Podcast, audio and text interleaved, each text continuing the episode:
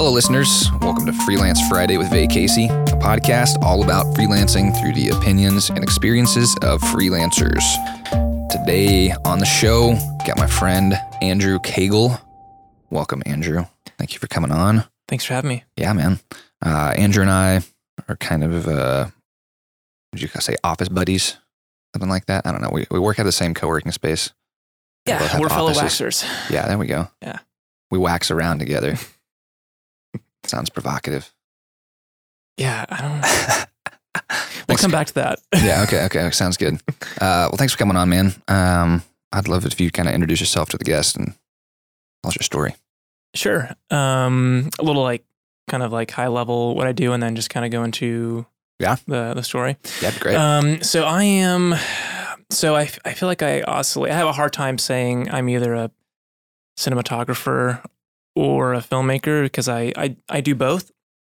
Um, I've kind of fallen fallen into focusing um, on cinematography the past several years as a filmmaker, but for me, my career is really focused on documentary filmmaking. Um, so I really love filling a director director of photography role. Um, that's how I make my income. But when I'm not shooting other people's stuff, I'm always looking for trying to work on something uh, of my own, um, which is why I really can't remove filmmaker from, I feel like, what I do creatively. Um, so my freelance journey, actually, we were just kind of talking about risk um, and kind of taking risks and jumping into Yeah. unknown situations. Um, my freelance journey started like after I got into video and film. And in 2000, 2014, uh, I was working at a company called TexAgs. If you're an Aggie out there, you'll know what I'm talking about. if you're not, you're going to be like, what the hell is that? It's a very niche media company. Um, and you just have to look it up. it's hard to explain. Um, but I was one of two staff video people in College Station, Texas, doing sports stuff, and um, it was good. Learned a lot. Had a great uh, partner down there. Awesome people that I worked with. Um, but ultimately, I wanted to. It wasn't like the. It wasn't the type of stories I really wanted to tell, and the kind of work I wanted to do. Um, so my wife and I we moved to Beirut, and that's when my freelance journey began. Um, was not in the U.S. but in a different country, and there was a lot of. Um, I look back on that, and we were like in our mid twenties. Um, not like a super long time ago.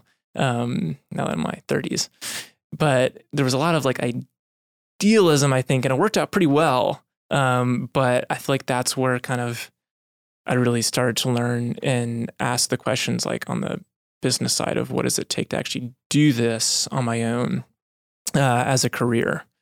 Um, and so, you know, we had this idea we're going to be there for like five, ten years and then come back to the, to the States. Um, we're there for a year and a half. Uh, visas didn't work out. Um, my wife had residency, uh, but there was no provision for someone working as a freelance worker to be able to live and have a work visa in Lebanon. So we had an apartment, we had a car, his whole life, and all these things. And you know, I had other friends who were kind of doing the same thing in the in the documentary and journalistic realm, covering the region.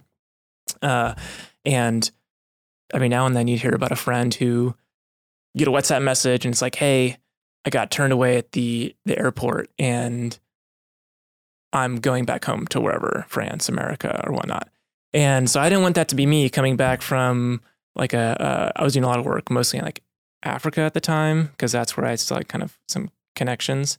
Um, and I didn't want to come home from some trip and then like have to call my wife and be like, "Hey, so you're gonna have to like sell our car, and, like get rid of all the stuff in the apartment and all that." Um, like mostly in a foreign language. And not we- let we- me come back? yeah, and I'll just be chilling, waiting for you back home. I guess like in Texas with family or something.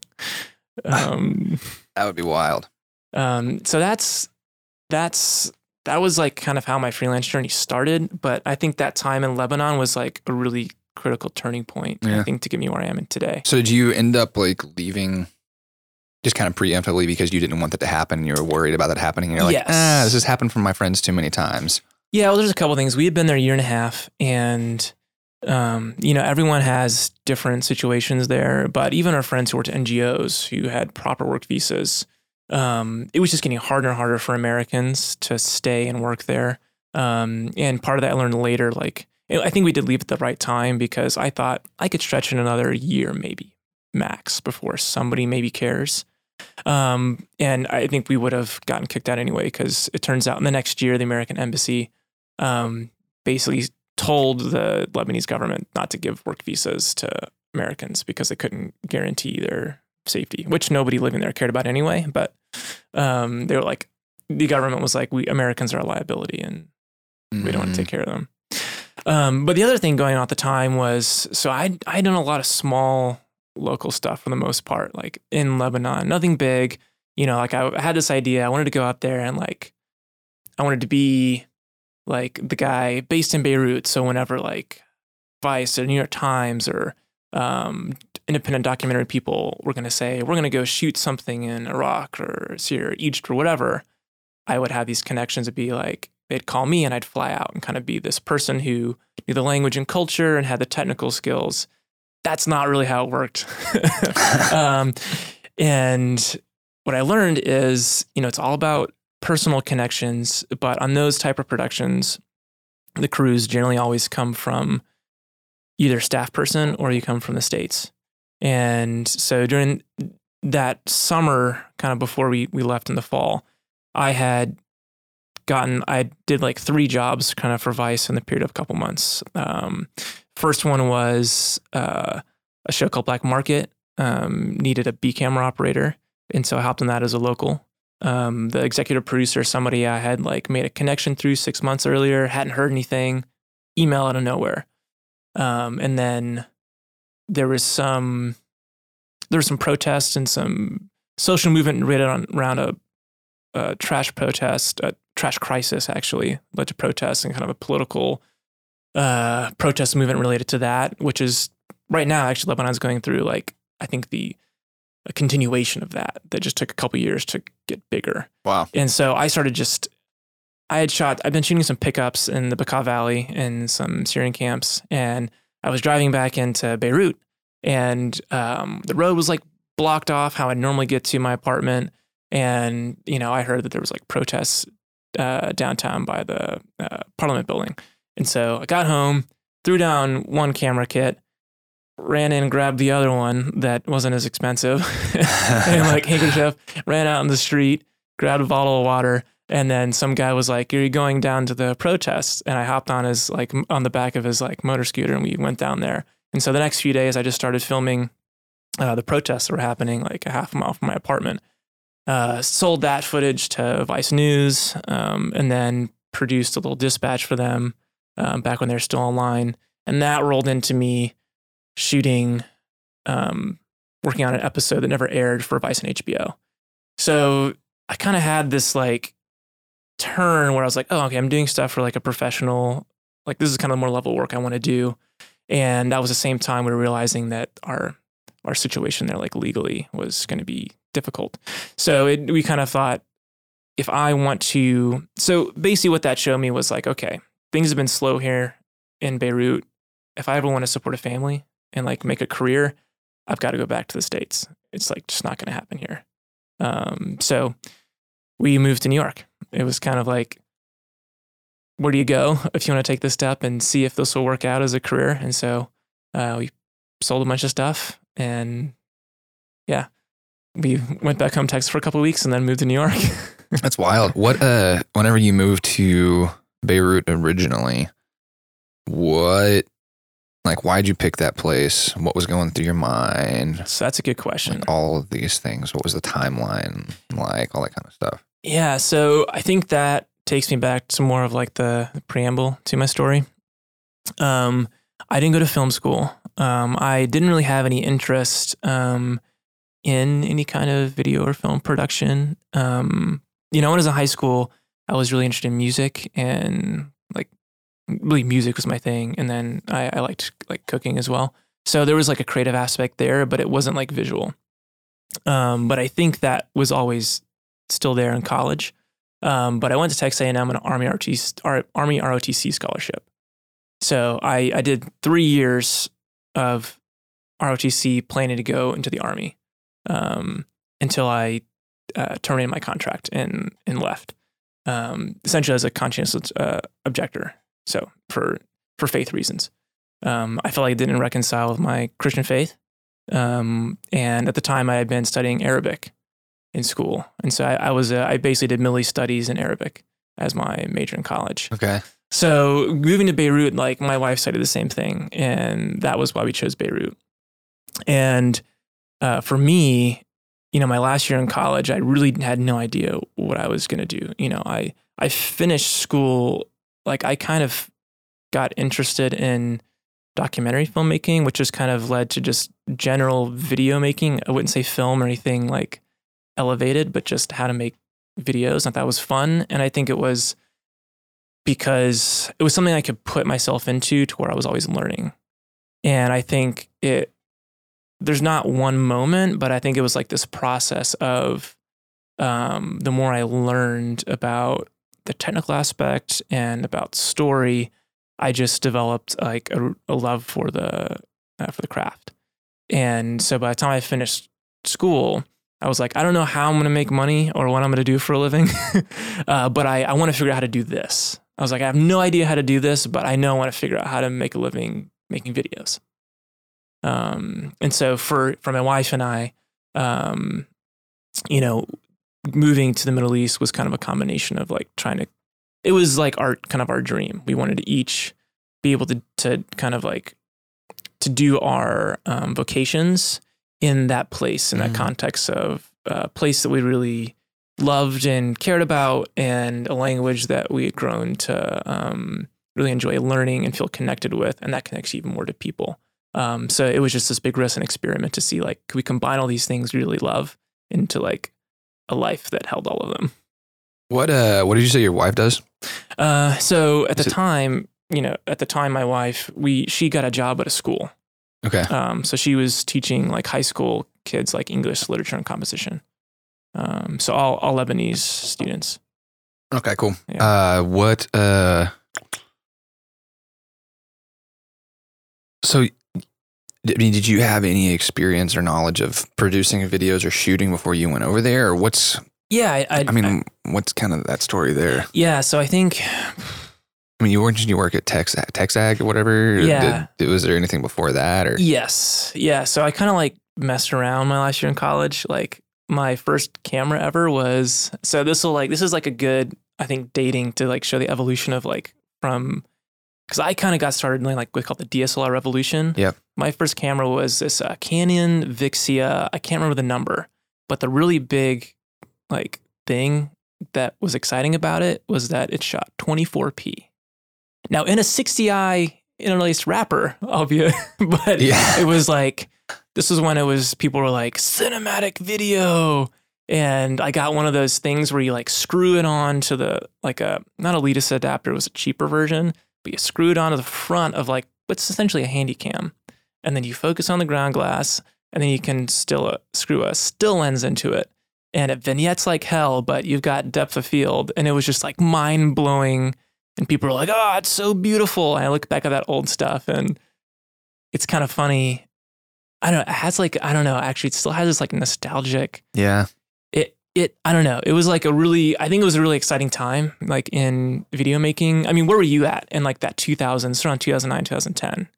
Uh, at that point, I was, I was in college, and I'd always had an interest in like photography and video production, and I had done some stuff. Like, I mean, as a kid, I always loved cameras. Mm.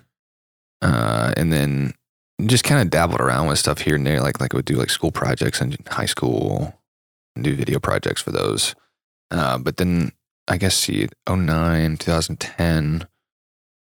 I was going into college at Dallas Baptist University and hadn't I hadn't really done a whole a whole whole lot at that point, but I knew that it was something that was kind of like on my radar. Mhm. So I think that was like it's probably 2011, Mhm. 2012 where I really started kind of delving in. And at that point, we were using DSLRs like solely, and it was like 5D Mark II, Yeah. Yeah, yeah. uh, Rebel T2i. Yeah, I mean, actually, during this was a time when I got to know, um, you know, our friend Doug Klambara Yep. pretty well. Yeah, yeah. um, because you know um, it's interesting. I feel like the beginning of my video journey actually has a Dallas connection. Um, 'cause I was in College Station, and um, during my senior year of college, um, I don't know if you're familiar with the I Am Second Ministry. Mhm. Um, so they wanted to like pioneer like a university ministry, and you know, part of, beyond just like small groups, like exploring the Bible and questions around it there's a storytelling component. And so we did like our own videos. And so like that's like Doug and myself and our friend Holland Greg, um, we kind of did all the media storytelling. And so we like recreated the I am second videos like on a like a cheaper scale than uh than the guys at Tormeo, Sam and Scott.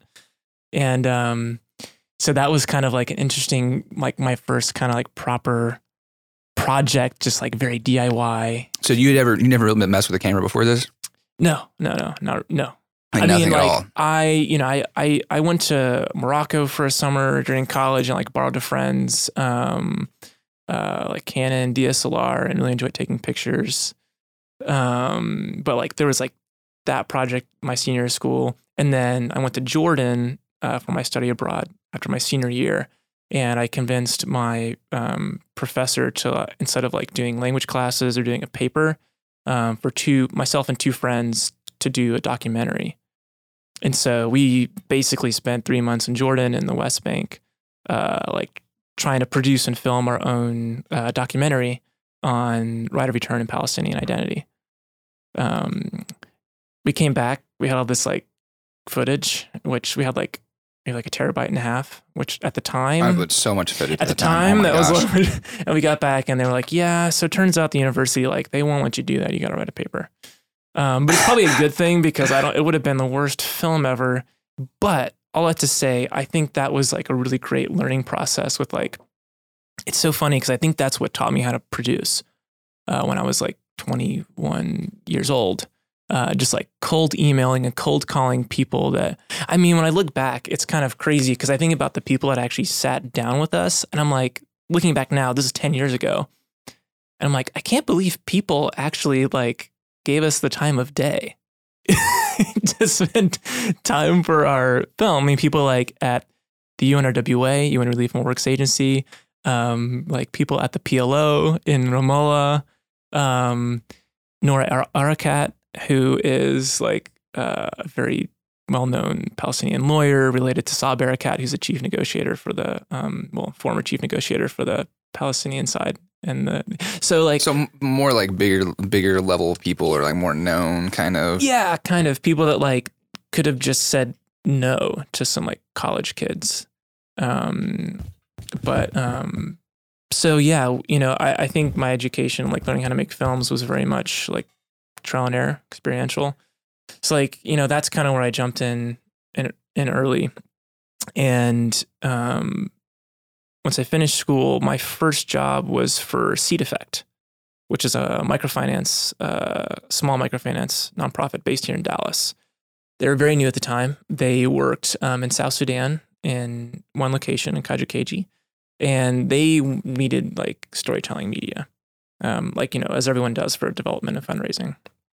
And you know, it's interesting because still I was like very untested.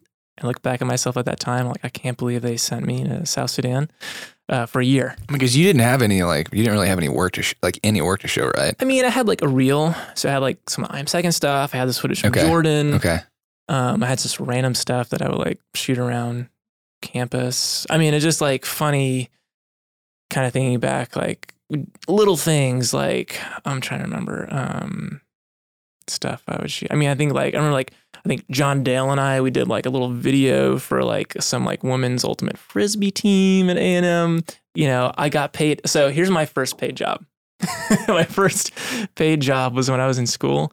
I made a video for the Residence Hall Association, like a I don't know, like a three to five minute video. And you want to know how much they paid me? How much? One hundred and fifty dollars. I don't know how many hours I spent on it. but I was like, you know, extra income. It didn't matter. You're like, oh my gosh, I'm getting paid to play with this stuff. Yeah. So like little funny things like that, or like, yeah. So that's kind of like where it started.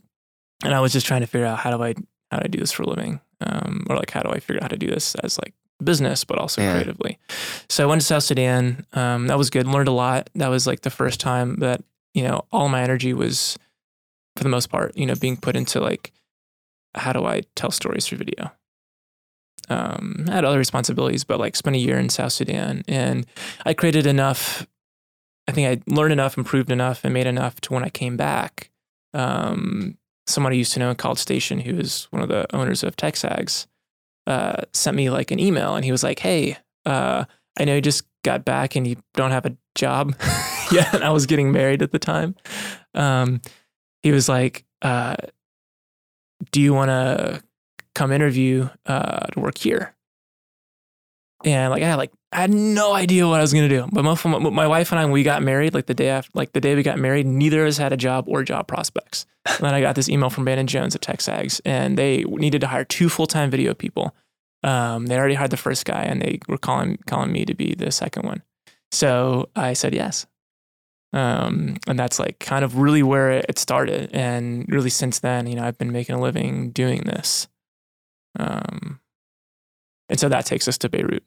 Okay. And how long were you there with the TechSag stuff? Um, almost two years, about a year and a half, Okay. years, something like that. So then once you get to that point and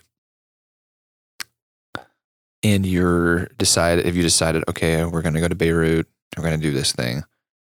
I- I mean, like what was going through your head as far as like how are you planning on trying to get work? What was kind of your plan of attack or whatever? Yeah. Um, I didn't have like a super well thought out plan. Um, so we like, you know, College Station is a really cheap place to live. So when we were there, we just like tried to save as much money as possible to give us like cushion. You know, because I I anticipated I was like, look, I was like, I may only make like, you know, I may make like less than twenty thousand dollars or something like that. You know, this first year, so we need to have like enough to live on. And we got we like had free rent at the school if we wanted it, and um, so like cost of living was pretty low. But my plan was like, okay, go to Beirut, just start like meeting people. So I like would go downtown to this like co-working space. Um, that didn't really actually end up helping out all that much. um, I tried to get to know other people that were in the local video scene there. And but my like really what I wanted, I felt like I needed to do were like two things. I said I need to go out, make my own stuff that I can put out in the world that people will see, and then hire me to do the same for them.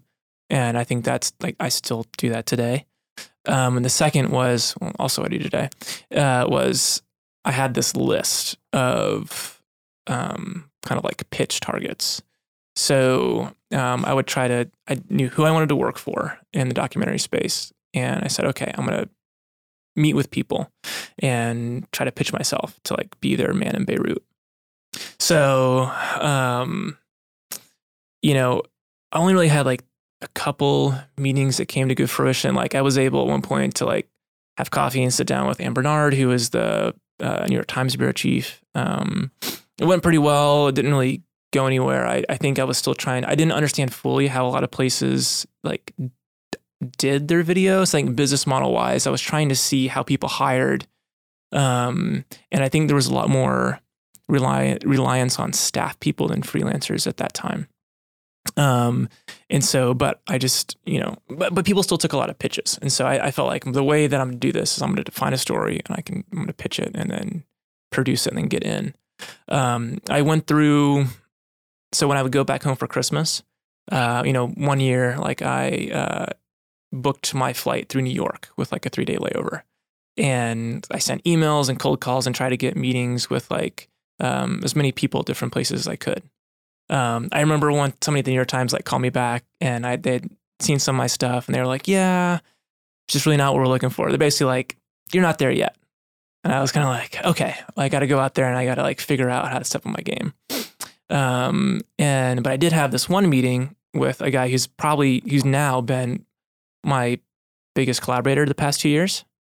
Uh, so he he's a guy named Anthony Lappé, and he was at Radical Media at the time, and uh, he came through my filmmaking partner in Beirut.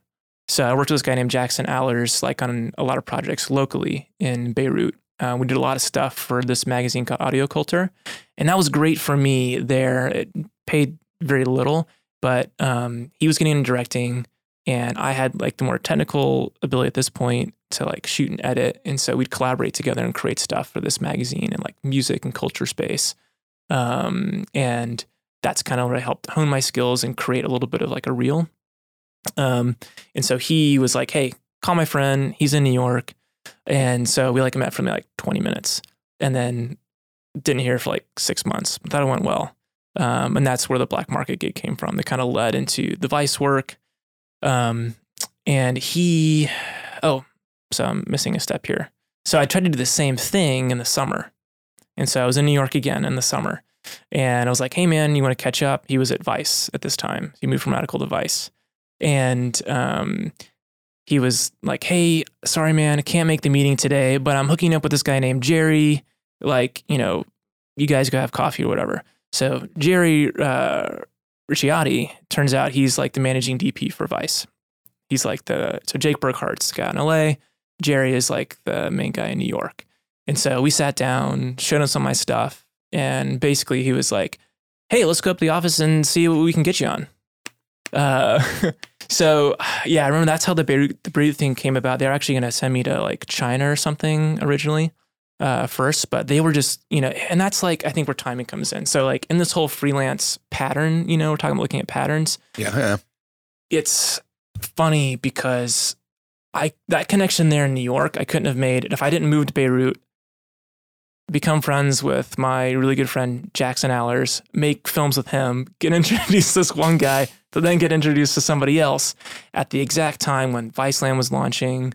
Um, Vice and HBO was like renewed for three more seasons, um, more episodes per season, and they just needed they needed good camera operators, and um, like I had and I had like had enough time at Beirut to like do some of my own stuff, like to reflect where I felt like I was at as a as a cinematographer. So we said, hey, that's great, you can do what we need to do. Let's like put you on a roster.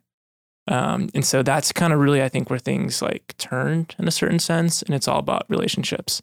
Um, and so, funny thing now is like um, I'm on the second season of a show for History Channel that Anthony is the executive producer on. Uh, I'm the series DP, and I just actually hired Jerry as a as a camera operator on one of our episodes. So it's kind of like funny how like that comes full circle. He's Jerry's a really talented DP. He's freelancing based out of Salt Lake City now.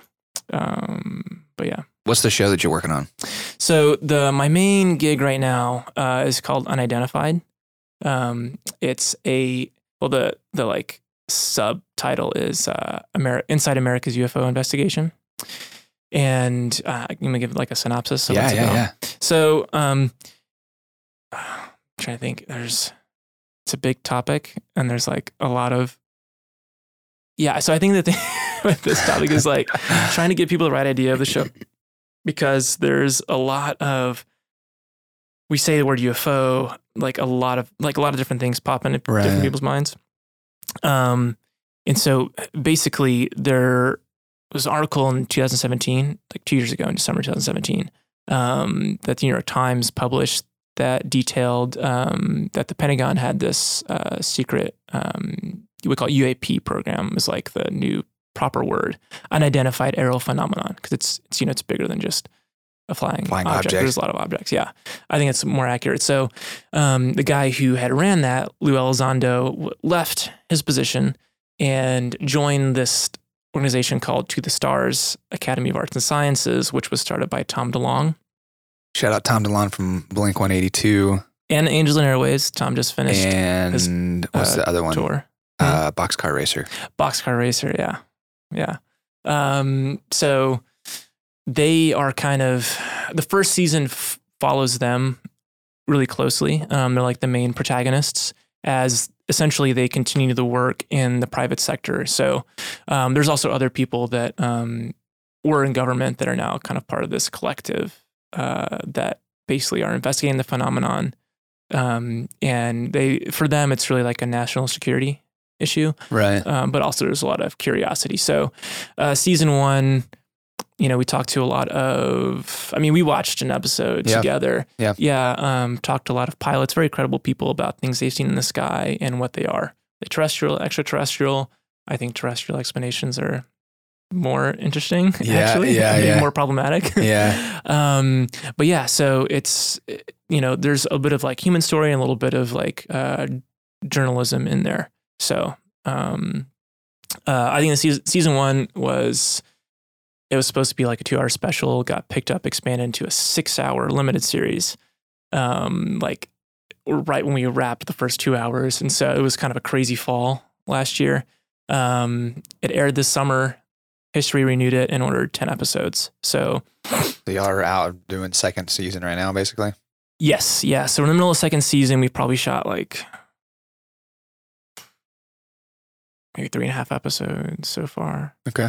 Um, yeah. So it's in I don't know, second season be good. You know, we- got to I think step back a little bit. You know, think about story wise. You know, where do we need to go in the second season, and then like kind of visually.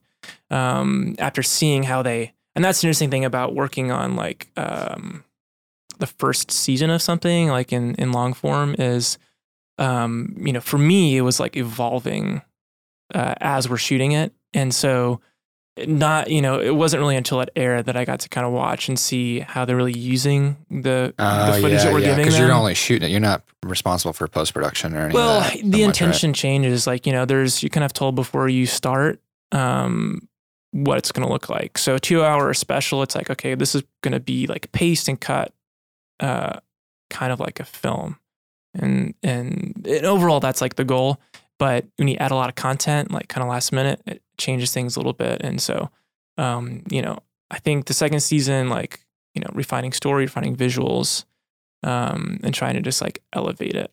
Um but uh, i've the past couple of years i've really transitioned into working on more longer form stuff. Um you know i did I worked for Vice pretty heavily for the first couple years in New York, uh, and then transitioned into doing more stuff for um, like one director who does feature films, and then kind of my last year in New York, like last year, started doing a lot of stuff for A and E. So A and E Networks is kind of like my main collaborator right now, and that kind of gets into like you know, I moved from New York to Texas in the past year, um, but which is kind of ties into the freelance journey. Yeah. that so was a big that was a big thing. What uh, after you left Beirut and you went to New York, how long did you say you were in New York for? Three years. Three and a half years. Three and a half years. Yeah. What's what's guy? Can you kind of fill in that gap there for me? Like what happened during those three and a half years there? Yeah. Um, so for me, like, I don't know, I feel really fortunate. You know, for me moving to New York, it was just a timing thing. I was able to meet the right people. And I mean, my wife and I, we knew that, like, okay, if I move to New York, I can probably support us working with this one show because I needed so much. And that's really the first year, like, I pretty much worked just on that show. Yeah. unidentified. Uh, no, Vice and HBO. Vice and HBO. Okay. yeah, Yeah. so I I worked uh, I shot seasons four through six, and then worked on Vice News Tonight and some Viceland stuff. And like my first two years, like um, they were just doing so much content um, that like that was you know that was paying the bills, and I was busy. Um, but the other thing was like I wasn't really meeting a whole lot of other people outside of that, um, and so it wasn't until that's that work started to slow down um, because that's the thing is like in the freelance world, you know, at least like in I've kind of been I'm in a world now where I'm I'm working a lot for like it's really like it's two things. It's like documentary TV, uh, more long form now than Vice is kind of like medium short form and like feature docs. Um, is you know shows there's like cycles, and you know you might have a good one or two years, and then a show ends. So for instance, like this past, but like last year, uh, Vice and HBO like ended. And so there's like, there was some of us that made, that was like our main gig, got to find something else. And if you don't have a wider net of like of your kind of collaborator community or like network, you, you don't have somewhere else to jump unless people like disperse and work on other productions and they pick you up. Um, but it's really about all like the people. And so there, um, there was kind of like a transition where reconnected with um, this executive producer that kind of first got me uh, into that world, and he just had some projects that he needed DP for, trusted me. Um, then we started working on stuff together, um, and so um, yeah. But overall, like New York, you know, it's interesting because I think that I'm thinking about like New York and LA and kind of what in our work, what it represents. And um, there's like a lot of hegemony there, you know, in A lot terms of what? I feel like there's kind of this coastal hegemony, right? Um, and I think like the work that I do right now was pretty much like very much influenced and determined by being in New York. Um, and it'd probably be very different than if I had stayed here in Mhm. Dallas. Um, and I don't think one's like better or worse, but you know, like that's some, that was something that I think when I was in New York, I thought about like I know some people move to like New York or LA because it's like their dream, and they're like pursuing, I think, this filmmaking goal. Did that make sense? Yeah, yeah. Kind of like I want to go and I want to step up, and it's I kind want of to be a New like, York filmmaker. Right. I want to like step up and I want to do like this level of production. You know, I want to make like narrative films or bigger commercials and those kind of things. You know, it's like, you know, it's New York is very career driven. And uh, I think that, I think this is actually, this is good to talk about. I think in the freelance like context, um, because being in Dallas now for since March, it's December now, over half a year um, it's given me like I think good perspective on my time in New York, um, just as like a person, like personally, but also like as a filmmaker.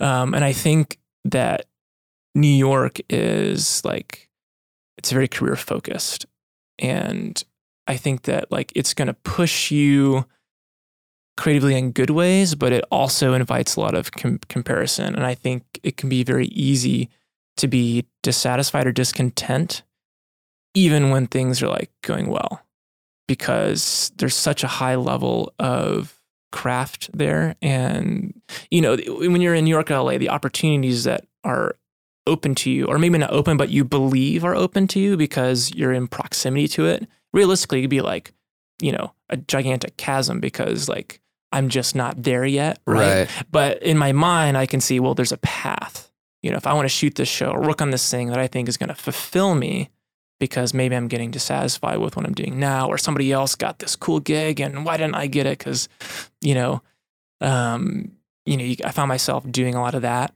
and sometimes struggling to be like the the thing that i was like i was so excited to be working on the vice stuff. Like if you when i first went to beirut like that was like my goal. And so like achieved that. But then you get there and usually you get into something and it's actually not as fulfilling or exciting And as you're you kind of like, think. Oh, I'm, I'm, I'm here now. What? yeah. And i think it was like also like you reach a place creatively okay where i've grown and improved but like i want more. You know you want to push creatively um like to a, to a different level so i think a lot of it is is this dualism between like part of it is couched into like a good type of healthy discontent that you know that you want to take the next step like as a storyteller or in your craft and how you elevate story through the visuals. Uh, but also part of it is just like this you know there's this tension between that and the part of you that wants it for like validation Yeah. You Yeah. know? Yeah. Yeah. Yeah. and i think that Ooh, was look like at me. I think that was like uh, a good lesson from my time in New York because my first few months here in Dallas, I had to really ask myself a lot of questions of like, um, like, am I okay if I like lose? Like, I didn't know if I was going to hold on to a lot of the work that I did, and part of that's just like making an income, take care of my family, and the other part of it was like, okay, well, I've kind of like put my identity into this, into to what I do, maybe to an unhealthy degree, um, because I think, and I don't want to like, you know, shit on New York too much. it's like, uh, my wife and I are like watching like a Noah Baumbach movies lately. And I'm like, ah, Miss Nita, so many awesome romantic things about the city. Um, but it's also, I think like, you know, there's like every place has its own like perils. And I think that's the peril of a place like New York or LA. And it's like, you need to have, it's, you know, it's work to keep perspective and to be like healthy personally and then healthy creative, you know, like creatively, because those are really intertwined. Mhm. Um, so New York for me, like I think that I grew like grew a lot And I think that for me, for me, the goal being there was always it, it wasn't like to live there forever, to like be a to be a New York family, to have like that life. Um, because I think that I always knew what it would ask of me, you know, uh, in terms of work, was going to be like more than probably my family could really take or that I wanted to give to what it would ask, you know, to like to the city, to the job. Um, and it's not what I wanted to like raise a family. So for us, it was kind of the springboard to be like, okay, can I spend a certain amount of time in New York to where I can then leave and have the life for my family that we want us to have and be able to like kind of be established enough to like uh, in my work to kind of have a sustainable career somewhere else. Yeah. And so that's kind of like in my freelancing journey, that's where I'm at right now. I'm in that part of like kind of like investing some time um, in a city that's kind of like like the center of film and TV production, or at least for the documentary world. And then being able to see if I can take that out and you know use that time invested there um, to be able to like give my my family like a better life in Dallas. So are you just basically now like you went there and kind of to develop a lot of those relationships? And now that you have them, you're able to like maintain them from a distance a little bit more, or yes. So, um, yeah, I mean, this past year it was interesting because I feel like the work that I've, you know, there's a very small amount of jobs I've actually missed out on because I wasn't in New York. Um, because I have that's something like I have all my own gear. So like I was doing Vice News gigs, um, and you know the equipment I owned was the exact same stuff. You put all the gear room there. So uh, Dallas is like a really great place for domestic production um, because it's like in the middle of everywhere. So it was Yeah, like faster and cheaper around to like fly me to different places for shoots. So I would like leave after everybody and get there before them. um, and uh, you know, A and E. I think A and is like a good example. Like Vice is really big, um, and like I think after a while, I kind of felt like a cog in a machine. Um, like good relationships, but I think not like solid enough to really like.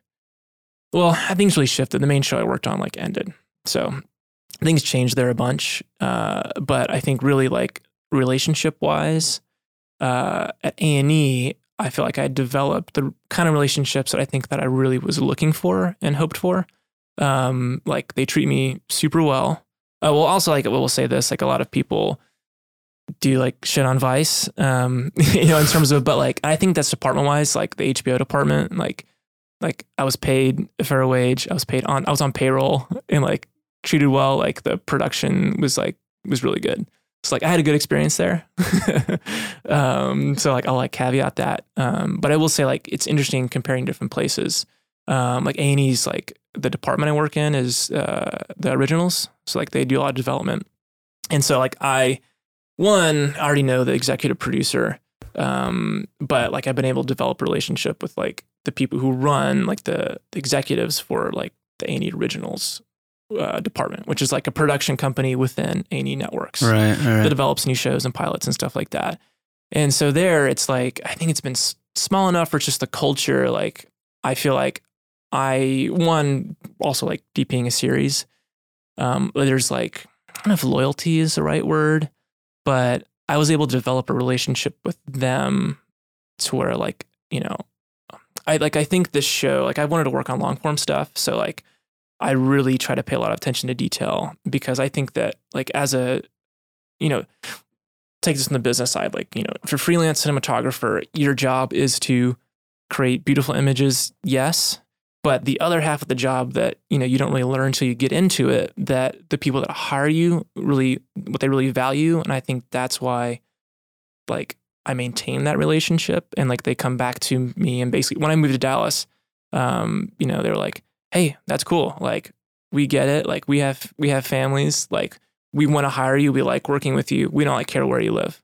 Like move to dallas like our relationship you know our collaboration is unchanged um, so like that was like really great, big relief for me, and I think what I was really looking for in like a collaborative relationship with Mhm. a client. Mhm. Um, and so I think part of it is like they're happy with the visuals, um, but the other thing was like there's a lot of like important just like uh, especially if you're coming to like a director of photography level you know, just like logistics and being detailed. So it's, you know, how can you collaborate with uh, your production managers and production coordinators to like handle the camera department and crew? Um, like, how can you make their lives easier? So that's like everything from like, you know, I'll sit, I, I would sit down before each season and talk with their PM, be like, hey, here's what I think we're looking at for the season, you know, what we want to use, rentals, here's some estimates on like how much like a three day or a week shoots will cost and we're looking at and like going through the budget and be like, does this work with what we have money wise?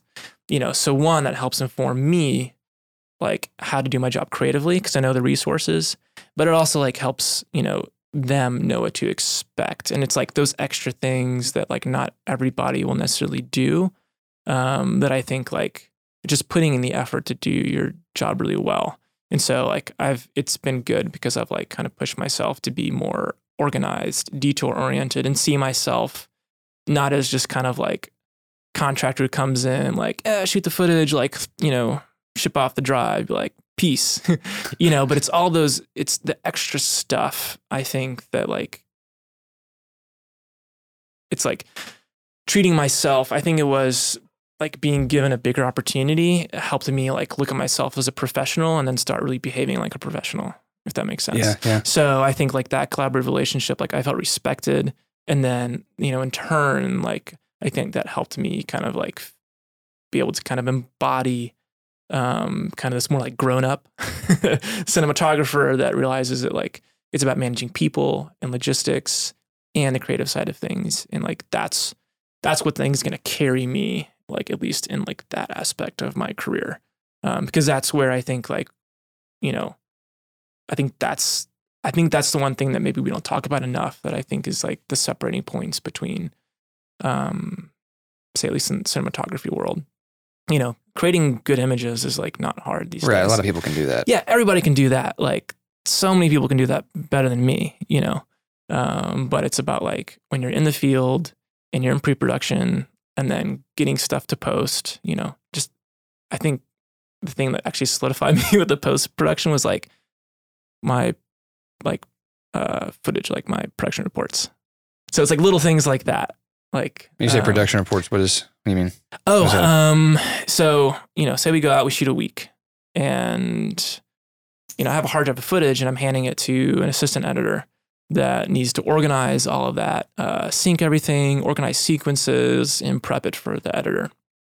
Um, and I can just hand him the drive with like no notes and like make his life hell, and he's gonna hate me and he's having to go through and find everything and figure out what's what. or like I can stay on top of stuff. Um, I mean, one, they have like required stuff that they want that I fill out, but also it's just other stuff like that. One can help him be more efficient um, in his job and do his job well. That if I just put a little bit of extra effort every, you know, each night when I'm ingesting, and then like you know, like the morning after I get back from a shoot. Um, but the other thing is I can put in notes that help him find the best stuff. So you know, part of it's about, um, you know, being like a good teammate and like valuing him so that way he values what I'm giving him. Yeah. And because like I want that footage to be treated a certain way by the editors. And then I also want them to be able to find the best stuff and not miss things or know where like things maybe need to be fixed. Because if I forget to tell you, like, hey, I'm short on some coverage here, this or that, or hey, here's the intention behind this scene, and you may not recognize it just from the footage, you know, like when I'm shooting something in the field, like I want it to maybe be used a Mhm, certain way, or at least mhm. have them. you have at least an idea so- in your head of how Yeah. it could be pieced together in post. yeah. So I I just remember the first season I was like kind of new to everybody there, and uh, I was getting called for like a different show that came out of that department, and uh, one of the production managers, uh, I don't know, was she? There was some comment about like she's like, yeah, you're, you know, she's like the, uh, you know, post will love you forever because I love your production reports like. Uh, um, so it's like. Uh, not even like a comment about the footage or anything like that, but like you know, It's the experience you provided them. yeah, It's that little like extra kind of yeah, extra step. Because yeah, I mean, it's like they're hiring you to to produce the footage, and like at the end of the day, you do it. But right. because I'm still a contractor. Like you know, uh, it's kind of interesting though, because you're you're a contractor and you're a freelancer, but it's longer term, yeah. longer form. And so, I mean, what is a how long is an average job last year? How, what's a contract length? How does that work out? You know, that's something I'm still figuring out um, because I would say, you know, I've done the first series I did was something of a great big story. It was like a four part on cicada, the cicada documentary. Um, but it wasn't like traditionally in the sense of like this show was the first like I guess Vice is like a series, but like a where it's all one story. You Uh-huh, know, more uh-huh. like you know, so it's like six hours of all kind of the same story. Um, so when they're calling me for that, um, because with Vice, it's kind of like they just I don't necessarily know how much work I was going to get in a year. I just kind of know because like there's all these different shoots and maybe average about um, seven days per episode if I even get to stand the whole time. You know, it was very kind of more chaotic. Um, but this, you know, I think the first season, um, you know, they said, "Hey, there's a special and then going to series." You know, I kind of I would I asked them. I said, "Well, how many like how many production days do you think we're going to have?" You know, because I need to be able to plan and know. And so they can get they give me an idea. You know, that changes a bit, but um, you know, they were able to give me an idea of like production is going to run from here to here, maybe about this many days. Um, and I actually, for the Great Big Story um, series on Cicada, when they were hiring me for that, um, that was a big question. It was like, how many days am I going to work and what can I count on? So we actually put in my contract that that production company, over the course of you know three months, would hire me for X amount of days, and if they didn't reach that threshold on the main project, they would find it somewhere else. Okay. So that way you're like for sure getting that of like, hey, look, I'm gonna be blocking this time off. Need to- Yeah, but but right now it's like it's kind of informal. Like I've got like a contract for like any originals, just like blanket, and then I have one just for this show. That's a little bit different provisions, and so I negotiate that from season to season. Do they provide you with that, or, or are you giving them the pro- contract and saying, hey, here's my contract, or how does that Uh, stuff kind of? Well, they need to do like new star paperwork, and so they'll, you know, so I know when I know it's coming up, like I just set up a phone call with our production manager to be like, hey, here's the stuff I want to talk about. You know, like here's what I want to change for this season in my contract, and then we like, then we negotiate that, and then we set it. But there's not like a set number of days. Um, but you know, we were like kind of ramping up in like August. You know, they were able to, you know, have like a long conversation with the EP and he was kind of like, okay, he's like, we have 10 hours. He's like, I know that we want to, he's like, I asked for, you know, 10 production days per episode. He's like, so we're looking at about 100, 100 days, 100 shooting days, you know, between late September through March, that general time frame. And so I know like I won't be on all 100 days because, you know, sometimes they're short and there's overlap and we got to hire other people.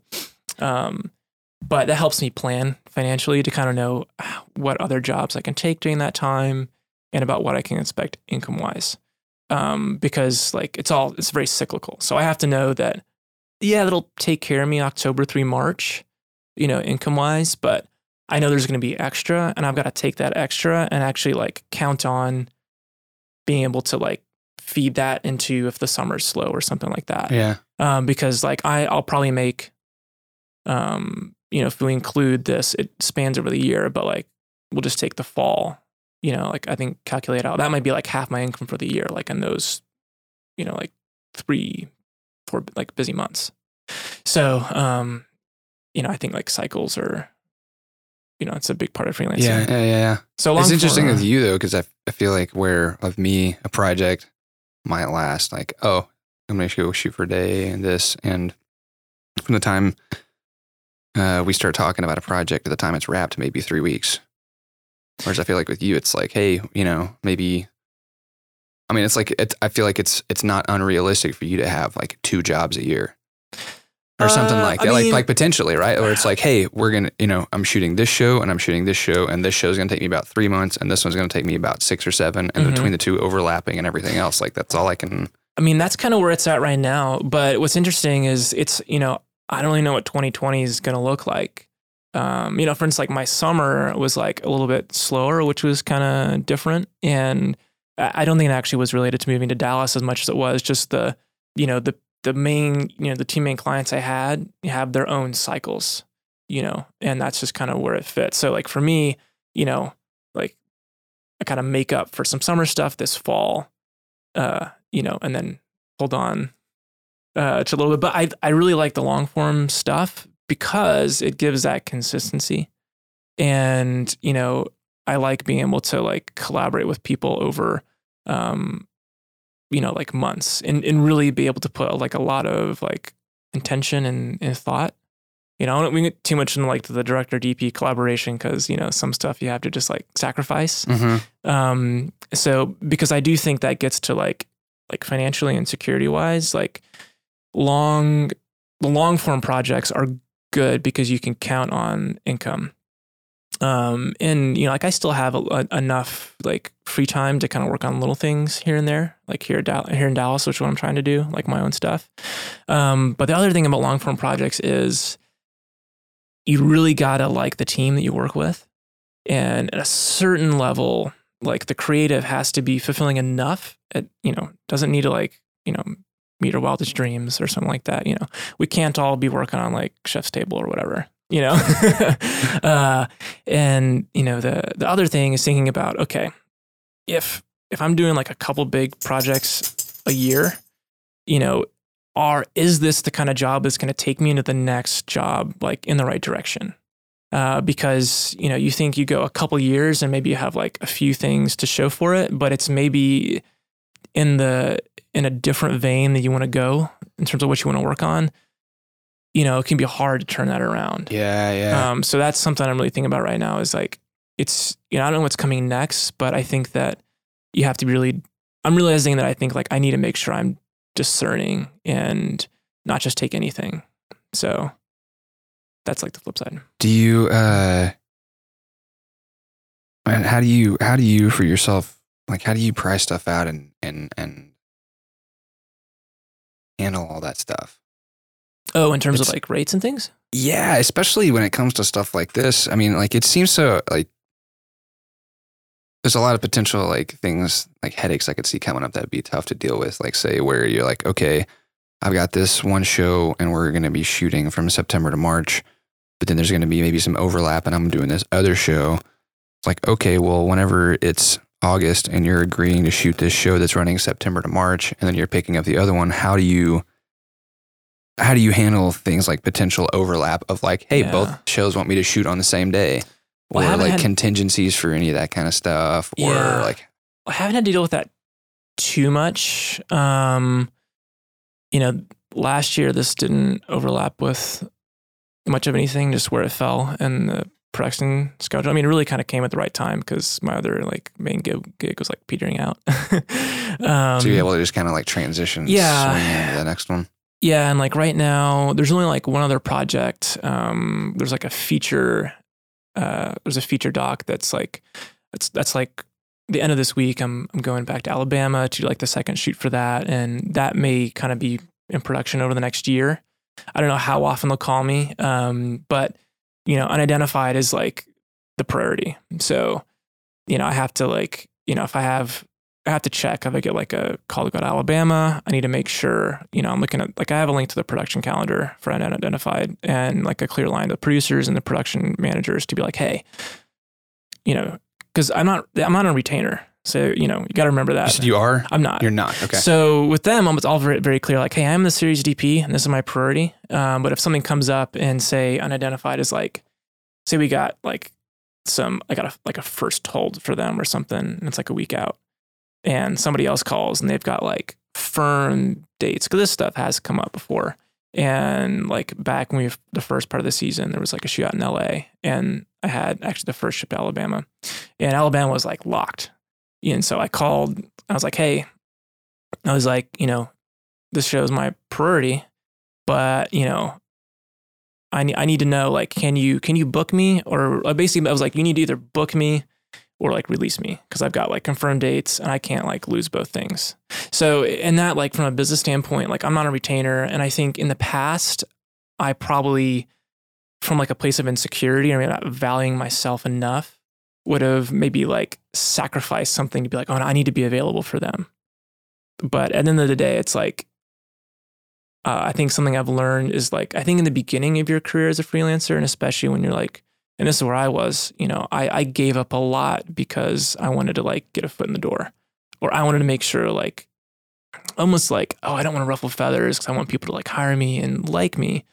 Uh, but then you get to a certain point where it's like, I need to respect myself. I need to know my worth. And um, you know what? If somebody really wants to hire me and they like, I'm going to put that ball in their court. So like, let them basically tell me how much they value me, um, and not like, you know, like it's not on me as a freelancer to like bear the production burden of like a gigantic company. And I think I've seen that a lot with people. And I've, you know, I've had to like coach some some B camera operators and stuff I've worked with who are kind of newer, who are kind of like approaching it like that because they're like, oh, I, I want them to like me, so they hire me again. And you know, like I, you know, I had one guy I worked with, and you know, he, I'd say, he kind of got taken advantage of by, uh, by a client uh, because he wanted the work. And I looked at it and I was like, hey man, don't do that again. you know, they're just the way he had structured, let them hire him and rates. And I was like, dude, you're getting underpaid about like this much. I was like, you need to like, you need to not do that. You know, it's like if they, if they don't hire you, that's fine. And if they do, that's great. But either way, they told you how much they value you, you know? So like, I, I think it's this place where like, and that's for all of us as freelancers, you know, like we don't, it's, it's, I think we need not overextend ourselves because I think clients and corporations and even, you know, ones that we feel like do care about us and value us, like if we don't advocate for ourselves, they have a bottom line and they will take advantage of us, whether it's like conscious or unconscious. Right, right. Especially because there's more, there are so many other people that can do the same thing that we do. Yeah. That really, I feel like the more I, I do this at the end of the day, it's less about, it's less about how much things cost and more about the relationship and the experience. hmm Um, not to say the cost doesn't matter; it definitely does, but um, not it's not as weighty as I guess I feel like it used to be to me. What, do you mean, like uh, in terms of cost, Uh, like the opportunity cost? no, just just like the the what it costs a client to pay for something. Okay. Like it it. I feel like if they like you, if you have a good rapport with them, a good relationship, then they're not going to be so worried about price about stuff. hmm sometimes, right? Um,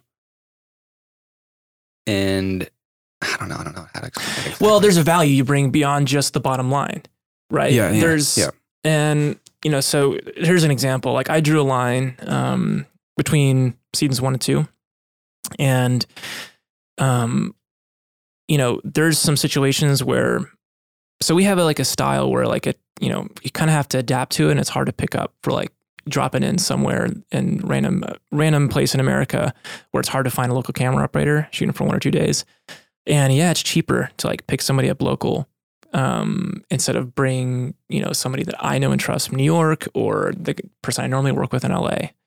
And you know, I basically said like, hey, here's one of my like stipulations for season two is like we did that a couple times in the first season, and it was really hard, you know, for and and it's not you know so much on that person, but I was like, that person's new and they're doing their best.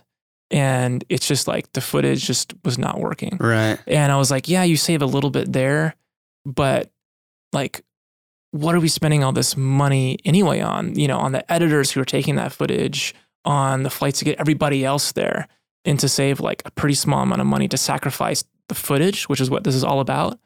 You know, it's just not worth it. And so it's like, you know, value of what you're getting. And so it's it's like, you know, if you really it's it's worth the extra money to have the right people Yeah. Yeah. because of the result, you know. Um, So you mentioned. So there's a situation you mentioned where you had the potential to go to LA to shoot some stuff, and you had that on hold. But then also the Alabama stuff came up. What um. What what it, what ended up happening with that situation, or how did that end up resolving? Yeah. So that was like a little bit different. Once that was like a studio shoot. It's gonna be one day. Um, we had already, and it was gonna be matching a studio shoot that already happened in New York. Um, and that was one. That was an example of like one that I couldn't go do just because I don't live in New York anymore. Right. Uh, there was like a scout day and then another tech. There was like a tech scout day, maybe two scout days, and then like a whole prep day up there that were like over the course of a couple weeks. And it was one of those things where it just like they needed somebody who was there um, instead of like bringing me up twice to Mhm, like prep to mhm. shoot for like one day in studio.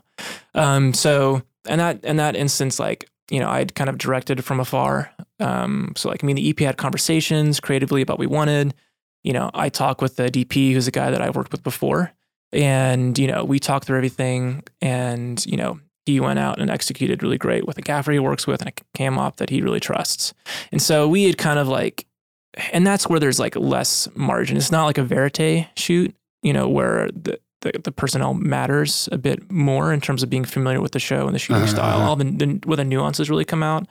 Um, and so this is one where they, you know, and he did a really great job like sending me examples of their pre-light day and and you know kind of like I could give notes on how to tweak and stuff like that. So we pretty much had like a solid reference of what LA was going to look like. Okay. And plus, like uh, my second unit uh, DP slash B camera op when he shoots with me is out there. So he shot the whole first season with me, and like I trust him, and so it's like I knew that it was gonna be fine. So, Like so basically, in that situation, you just kind of had somebody else, like in that, like with that, you take, did you, so did you just end up taking the Alabama gig, I take that, and then said, hey, I can't do the other, and so they end up doing the production still, but just finding other people to do it. Yeah. So Okay, my okay. second unit guy, he he led that, hired on crew people that he knows and works with in LA.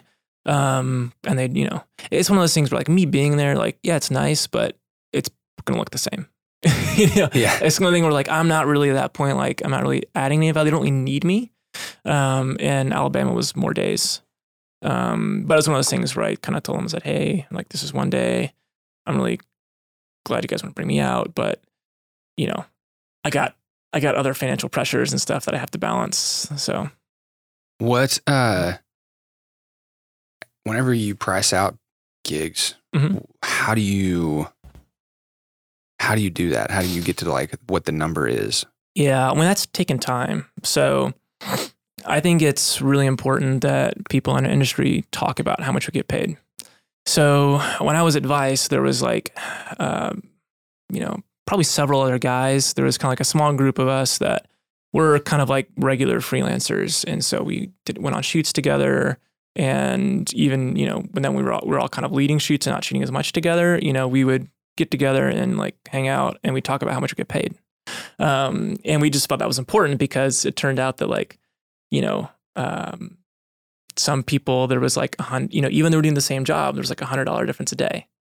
And so we had to make sure like, okay, is everybody's contract the same or like, you know, in certain situations, can we ask for more and stuff like that? So I think it's partially gathering idea of the market um, and also working on enough productions. You see what they offer and then kind of ask and see where it's kind of like really through trial and error. But I think the biggest resource is the other people who are doing the same kind of work as you, talking about how much you're getting paid and making sure that there's a good idea of what the market rate is. So at this point, like I pretty much know with certain productions what a DP day rate is. Um, and there's a range. Um, but for example, like for this show, um, you know, I said, here's my rate. And they came back and they were like, okay. Um, and it was like higher than what they could pay, I guess. And they said, well, here's what we have budgeted for this position. You know, and I said, fine, that works. But, you know, it was pretty close, but it was basically like, you know, I overbid and they're like, here's the max that we budgeted. We can pay you that. So how do you know what is the I mean, what is the like bottom amount for you? Is there a like, hey, I won't go under this dollar amount? Oh, yeah, totally. What you want to talk numbers? Yeah, I mean, we can get as granular as Yeah, you want. Like, I so, would, like, yeah, I mean, for me right now, so I make 800 a day um, and travel days are half. So that's pretty standard. Yep. And I'd say that's like for like cable. I think like on streaming services, you know, you can probably go to about a 1,000 to 1,200 a day. Um, they have a little more money to throw around. Um, but even like Vice and HBO, I was doing 700 a day as an A camera operator, like segment DP A camera operator. Um, is that including your gear with you? Okay. That's just like the rate. That's just you. Now, now Vice, yeah, they didn't rent gear because they owned all their own gear. Um, so like I have a, you know, separate. But like, if you have your own gear. kit, if you brought your camera kit, was that included in your day rate, or Mm. are you okay? so day rates, it's its own thing. Okay. And so that's like I'd say like, and so like 800 is pretty much like, you know, like same with like feature doc. And what I've kind of learned is like for feature docs and like cable, is that's about where you know when I ask for more, like that's about where it's maxing out. I don't think a lot of them can afford to pay more than like a, a thousand a day, or most of them like eight hundred is kind of where they draw their line. And I really do think that's like I've got to spend enough time to have an idea of budgets, and I think that like is I think they legitimately that's what they can afford. Mm-hmm. Is this so? Then what's the what's the like bottom? Like I won't go below this amount. Oh yeah. Well, here's why. the interesting thing is like in terms of like a day rate, you know, the the doc stuff that I do is like, you know, it's it's like on the lower end. You know, if I go do corporate stuff or, and I really don't do commercials right now, but that's all going to be like higher than what you know my day rate is with doc stuff. So I generally don't go below seven fifty. Um, so it's just because like at this point I'm like, well, it just doesn't make sense. And the documentary stuff, like it's the volume that helps make it work because I know I'm gonna get like a lot of days. But at the same time, like, well, you know, if I want to make more, I can just go seek out more stuff, you know, and try to build that local business here in town. Uh, because with the doc stuff, it's like I really, uh, it's like I want to have the right projects, and there's enough volume to where like that works. But I don't think that like I'm not at a point where I want to go backwards, if that makes Mhm, sense in mhm. terms of rates. Because the older you get, the larger your family grows, the more financial responsibilities there are and Yeah. different things. Well, and it's also like you know, like inflation. You know, when I the, the when I first started doing stuff with Vice, I made four fifty a day. Um, and so, I mean, obviously, I was like a B camera operator, but I've learned that's like the low end for that. Yep, yep. and then like you know, and you know, it took maybe a year to like get a raise. You know, up to like six hundred, and then up to seven hundred. Um, but like I I parlayed like contracts even within like I said with different places. So like at one point I think I said like, hey, like when Vice News tonight was like, do you contract? I was like, well, I get paid this much over here at Viceland and Vice and HBO. I need to have the same. They're like, okay. So, um, yeah, I mean, and the thing I don't know is like, well, when do I start raising for inflation? Yeah. I don't know, but that's that's where it's at right now. Okay. Um, and it works for me. Like I don't I don't need to push for it to be more, but I don't think it's less. Um, and from kind of what I gather, I think you know for for like my experience level and like my resume, like I think that's you know there's I definitely have peers who are like making more than that a day, you know, on different projects. Commercial stuff and corporate stuff, I don't really know what to charge. Like I don't know what I can charge because I like I haven't done a whole lot of that. And like that's where like if I got hired for like you know I don't know like a commercial or something I'd have to go find I'd, I'd have to like text some friends and call them and be like what do I charge? And I've literally done that before. Like other DPs that I know that are more experienced you know like my first job with uh when I was in Beirut doing the black market the guy who was the A camera DP I was like hey man what do I charge I was, I was like, I don't even, I was like, what do I ask for this? And he was like, well, here's how much I'm getting per day. And he's like, here's how much you, you can ask. So that's why it's good for us to talk to each other um, about how much you get paid. Shouldn't be awkward, shouldn't be weird because everybody benefits Yeah, yeah. that yeah. conversation. Uh, so what? What about um, like acquiring projects or finding them in gigs? Are they?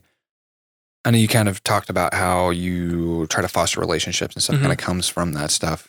Are you ever like reaching out and pitching projects to people, or or or hitting them up and trying to find work for them, them, or are you more sitting back and people are reaching out to you and seeking you out, or what's kind of It depends on the season. like? Um, I haven't pitched a lot because I haven't had to. Um, I I want to pitch.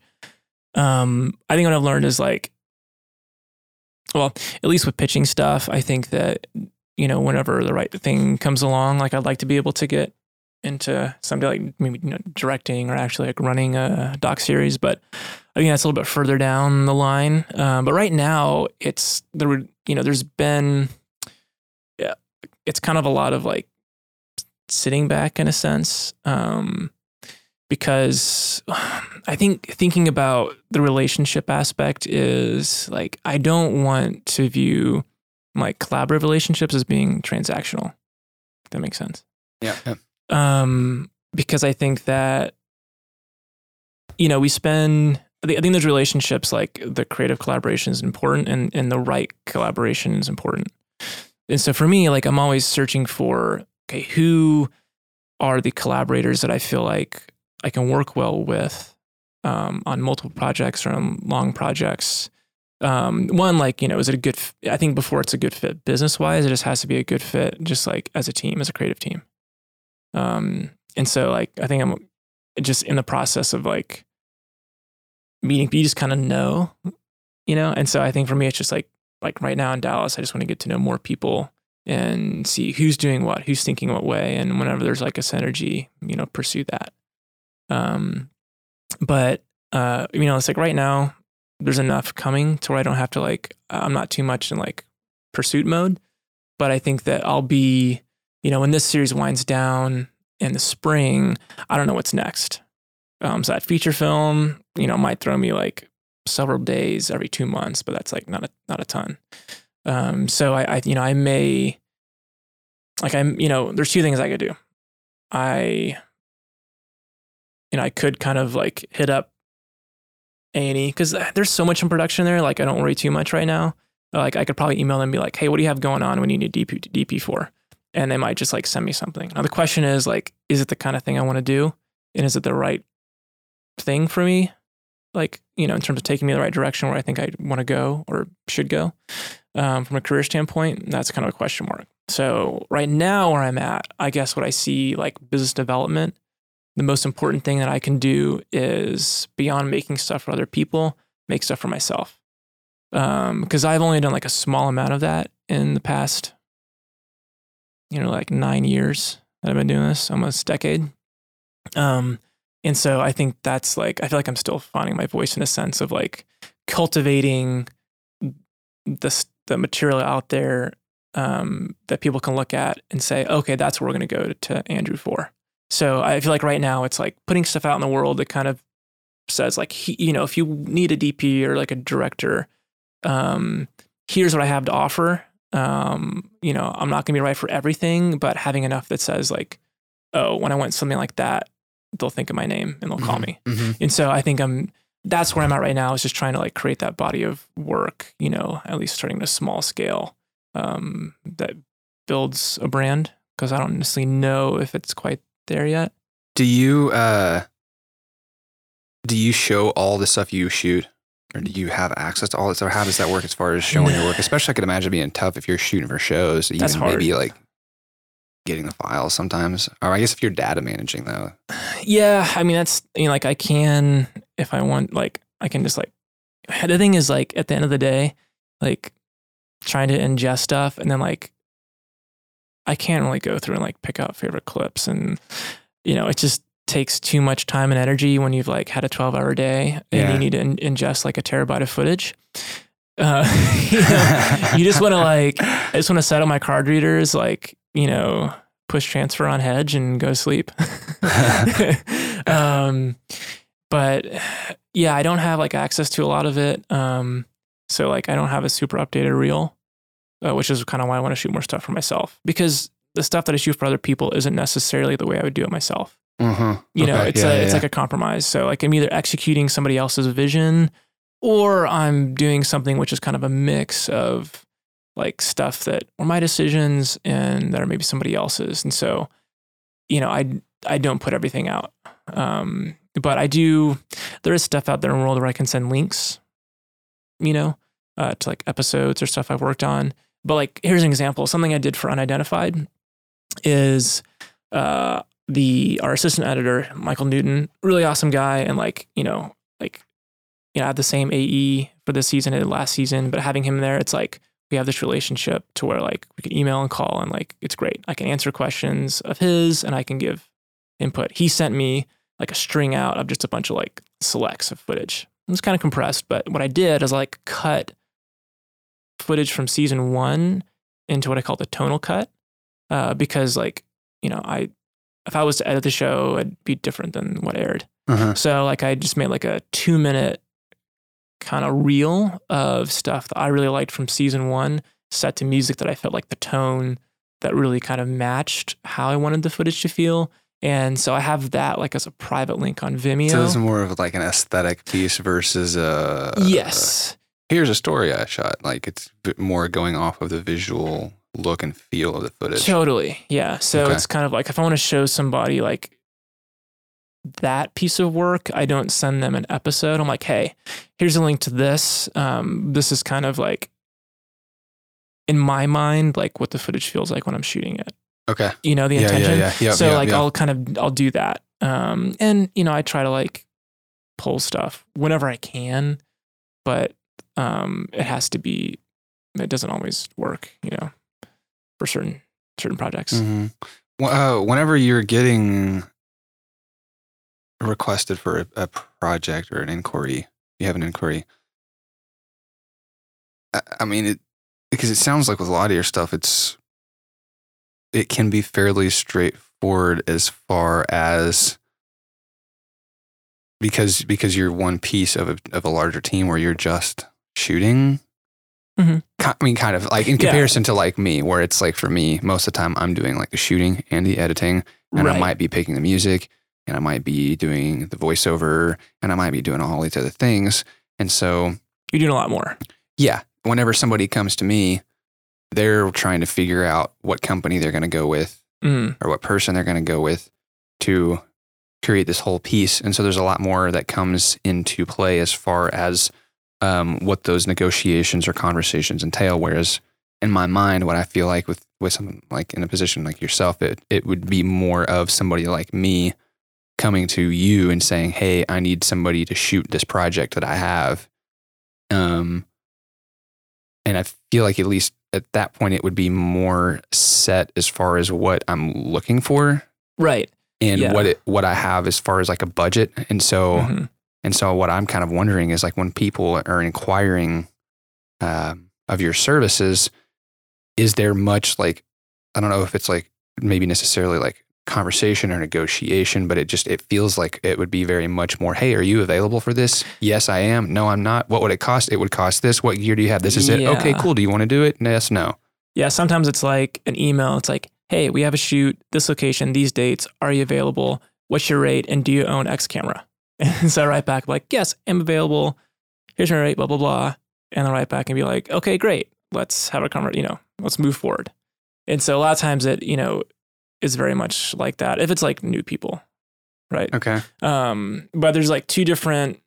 So, but on my end, like that's like just the basics. But there's like a couple other things going on. So, like if it's a shorter project, um, it's kind of like I need to work. I'll just like do it, and you know, not. I'm not looking too much deeper. But if somebody's coming to me and it's like not as much of a one-off thing, and it's like the beginning of a project, you know, what I'm trying to figure out is like, okay, if I'm gonna, you know, am I the right person? And usually it's somebody's emailing me because either it's somebody I've worked with before, or it's like a director I've worked with before, and it's somebody from the production company they're with, you know, like on their current film or whatever, or um, somebody who, you know, is like a referral. And usually if it's like a referral, it's like for like a one-off shoot where somebody's like, hey, so and so gave me your name because we have this shoot coming up, or DP can't make it, or like we need somebody and whatever, you know, kind of like filling in. But for a longer project, you know, I'll pretty much always do the first shoot if it's the beginning of a series or a show or something that's in development or like a film. Um, but what I'm also trying to figure out is like, am I the right fit for them, and are they the right fit for me? Um, It's almost like the first like run is kind of a test run, and let's do an episode and see how it runs and goes. Totally. And do we go from there? Kind of a deal. Yeah, yeah, because Okay. it's like you know the the the the pricing and stuff is one thing, but you know it's trying to figure out if I'm going to work on something for like half a year, a year, is it the right collaboration? Like creatively, to does it make sense? And not just for me, but also for them. Um, just because you work together so closely. Yeah. So if you're and then now if like you're in this project where you you have like a six a six month project and say, hey, I know that I don't need another job for the next six months, do you just not think about or worry about the next job after that for those six months, or Uh, are you kind of like actively the whole time, like kind of like what's on the radar next, or what's Yeah. Um, I think like I don't really think about it for like the first like four of those six months. Um, you know, I, I don't really like once it starts getting towards the end, you know, last month or two of like a project. So for me, like when I think this will probably go through, I might not worry too much like through March, but you know, when it probably gets February, I'm going to kind of start thinking about like if I haven't heard about what's next, um, trying to like put feelers out. And um, that time in between, what it's really good for is since I know there's going to be some consistency, what I'm trying to do is take those gaps and say, okay, I need to like do stuff here, like small personal projects. So that way, by the time then that six months comes around, I've got like a couple things that I'm like putting out in the world to where maybe it's like developing some new attention or relationships or stuff like that. And there's something fresh to show to help kind of like keep that momentum going. Right. And maybe nothing comes of it, but what I do know is if something is going to come, I have to do that. hmm You know, Mhm. so there's no guarantee, but I know like, It's not going to happen without that. yeah, if what has to happen is going to happen, I got to always be creating. Yeah. Can't guarantee it's going to happen. but I guarantee it won't happen if I don't. Yeah, exactly. That's exactly What, uh, so do you then, I mean, do you, as far as like tax filing and structuring and stuff, what do you do for that? Are you a sole proprietor? Or do you have a, a, a technical, like a proper business entity? Yeah, that's a good question. So I'm I'm still just a sole proprietor, and the reason for that is is the majority of my income is W twos. Okay. Um, yeah, I mean, I'd say right now probably eighty percent of my well, this year has been more ten ninety nine stuff, but I mean, maybe like three quarters of my work uh, is you know I'm on, I'm on payroll, which is awesome. So like I submit time cards, uh, uh, and sometimes I do. I used to do invoices for a gear, but now like I'm doing put it on the time card. Um, so all that goes through payroll. You know, I get you know the employer portion of FICA put in. Uh, I don't get healthcare or anything um, like that because like it's like they offer mandatory stuff that just like isn't any better than what I already do, Yeah. and it's like you need the consistency. But um, uh, for some people like producers, that's actually it's it's a better situation. It's more useful. Um, so yeah, taxes are not super complicated, but I think that if I was in a place to where I was like mostly getting 1099 income, I would probably switch to an LLC. And in that case, like with A and E, like I don't have to be on payroll, but it's just easier for me and for them. Mm-hmm. Um, and then, for example, with this feature film that's shooting in Alabama, um, I thought it was probably going to be just like invoices and 1099. Um, but they were like, you know, they're like, we actually, they're like, we put all of our contractors um, like in our payroll system. And I thought that was actually really great because it's better for me. Um, it means like, it means that they are contributing more, like a little bit more, you know, towards taxes. Um, and it just gives me like better liability and all that stuff when I'm working for them, workers' comp, stuff like that. And so that was, I really like that company a lot because they're like, they decided that they're going to value their contract workers, even if that was the only shoot that I did with them. They're still going to do that with you. Mm-hmm. Interesting. Yeah. So they were like, I didn't really have a choice. Um, but I, Like, hey, this I is was, the way we do this. but I was actually like pleased. I wasn't expecting that. I would imagine there's probably some. I bet you there's some insurance stuff with them too, potentially, depending on Yeah, what maybe. you're doing. Where it's like, because I remember there being a shoot one time where I was working with a producer and he had to, like, the company wanted him to have everybody technically on his payroll Hmm. versus and be W two employees for him versus being 1099 contractors. Okay. And it, I think it had something to do with some sort of like insurance on their part or some sort of legal thing. Possibly. Yeah. I've like, something, something I've learned is that for like big productions, like insurance and legal is like a whole, Yeah. whole big, it's a whole thing. Uh, well, dude, we've been talking for a while. It's been great. It's been like an hour and a half. Um, kind of just to kind of, I mean, I feel like we could talk for a couple more hours easily, but um, I guess to kind of wrap up a little bit, is there like anything you feel we ought to talk about that I haven't asked you about, uh, especially in regards to like freelancing and kind of that life? Um, no, I think we've like kind of really covered everything. Um, though I think like, I think like I'm, though I think like right now I'm like in the middle of a really good and important lesson in my career in terms of uh, I guess like I'm in the process, or I think it's something new of like letting go of a lot of things, and I think that like there's so much.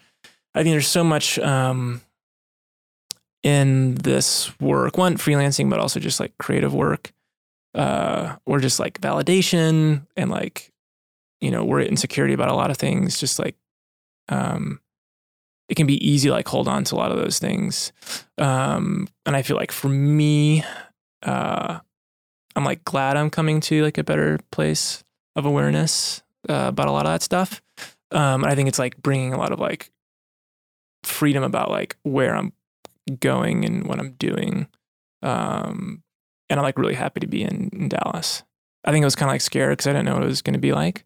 Um, but like, it's been really good. Like, I, I think I found, like, I'm finding already better creative community here than I ever did when I was in New York.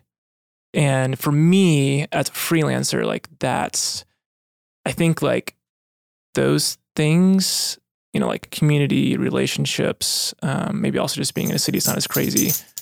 I think this actually helped me be able to like take a fresher perspective at like the process and like what I create and let go a little bit of like the seeking like validation and like too putting too much of my identity in like filmmaking or in Yeah. being a cinematographer.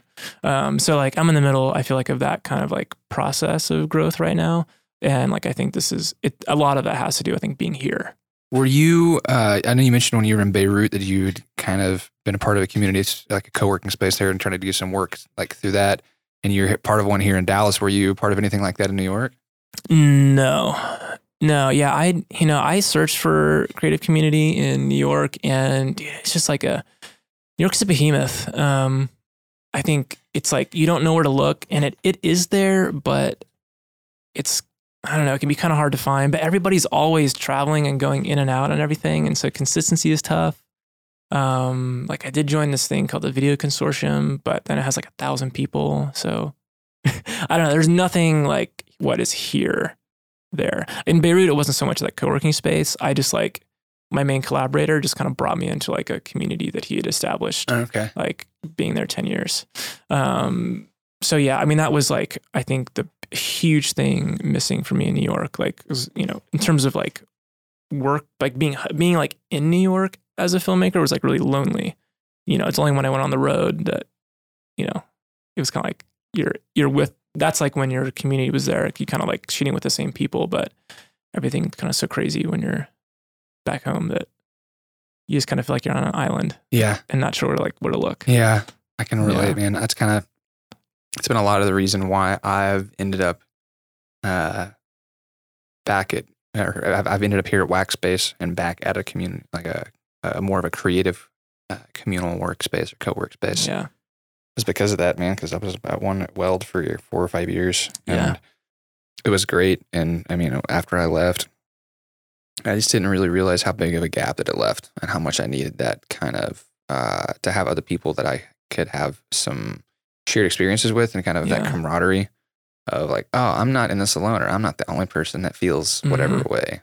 Well, and do you know that's actually kind of interesting? I feel like was Weld the first endeavor like that in Dallas? Like, what was it like It before? was- like, It was one of the first. So that I, I was in college and dropped out. And right as I was dropping out, uh, Weld had been open for about a year at that point, and a friend of mine was interning there.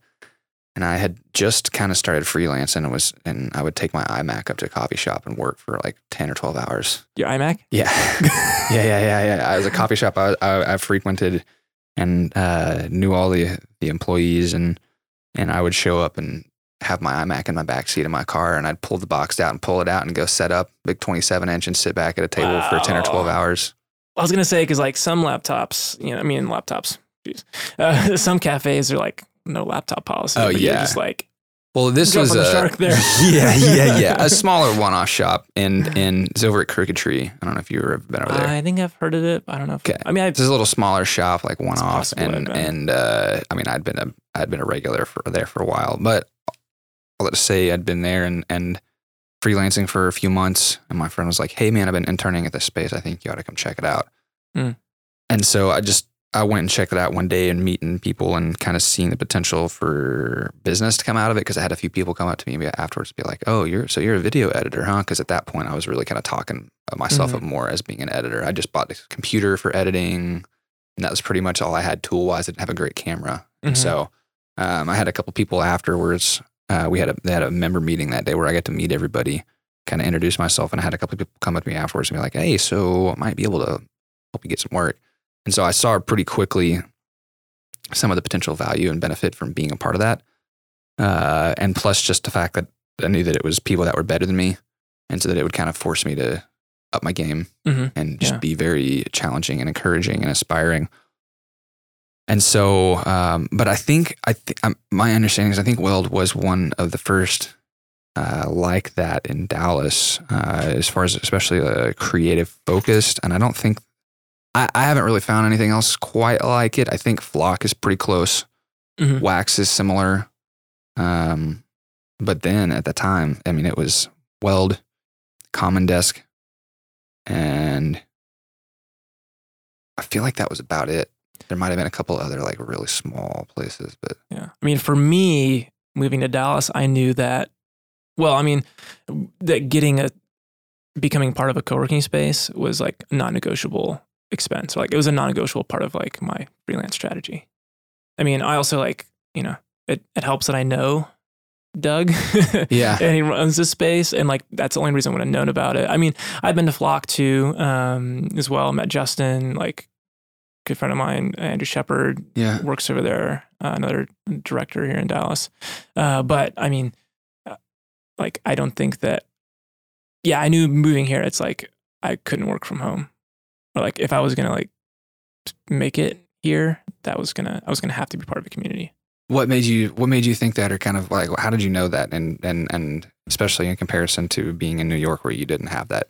Well, in New York, I thought like, okay, it's a little bit different. Like I had just relationships and like that kind of there was like a flywheel that was kind of already going in a certain sense. And I think I, you know, I expected like a certain amount to change moving to Dallas. Uh, but I also knew I wanted to like balance, like, I, I want to be able to, I want to be like present enough here to where like I don't want all my jobs to be on the road Uh, okay. so like i'd like to i'd like to bring um you know i'd like to get to this place where i'm maybe like i don't know 50 50 but some place where i can like do half my work here and like half my work elsewhere and so like you know just to well i also wanted to be part of the community like i wanted to like you know like i'm really excited about being here in dallas because um, after being like in new york i'm kind of like i see I think it's really hard for creatives to move to New York or LA and really be able to do well personally and be able to create because you're spending so much time trying to pay rent and pay the bills. It's just like crushing you.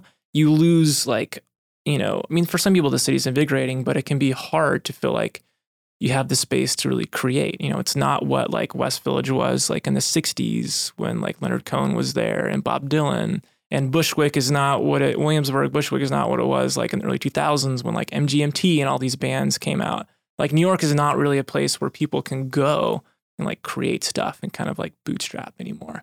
And I think that like it's really exciting to think that a place like Dallas and other cities in America like you know in the middle of the country can maybe like become that which was lost. Yeah. So for me like that's kind of like my dream um, for like, and so I just, you know, knew like being, you know, that's what I was missing in New York, but like that, that's what I wanted here was like that sense of like creative community, but also like if I was to get work, I need to know people. Mhm. That's cool, man. Well, So, glad to, I'm glad to have you around. It's been cool getting to know you. Uh, where can people find you and work or your reels or whatever online? yeah. Um, I got a website, andrewcagle.com. It's pretty much all there. Okay. Cool. Um, yeah. and then find your work on like Netflix and Hulu and HBO and Vice and no, just HBO and History Channel. Okay. Pretty much. Okay. If not the internet. cool. Well, put some links in the show notes. Kind of link to your work. Find those anywhere you find this podcast, or you can go to vacasey.com slash freelance Friday. Thank you, listeners, for listening. really, the show is for you. And while we may tell the stories of freelancers on here and have conversations, ultimately it's for you and here to help you. And so, what is helpful for me is to know if the things that we're talking about are indeed helpful for you, or if there are any other things that you would like to hear talked about on the show. Uh, some of the best ways that you can kind of give me that feedback are first and foremost to leave ratings and reviews. Now, whether they're positive or negative, don't care quite as much. Obviously, like I'm an artist and a creative, we all kind of want that validation and that we're doing well. But at the end of the day, I'd rather have honest feedback. Uh, also, you can message me on Instagram or you can email me freelancefriday at vacasey.com. Whatever you choose, I'm thankful for it and thankful for you listening. Be you next time. Freelance Friday is a VKC production. VKC is a freelance content creator based in the United States and available worldwide. VKC. Big production value, freelance agility and scale.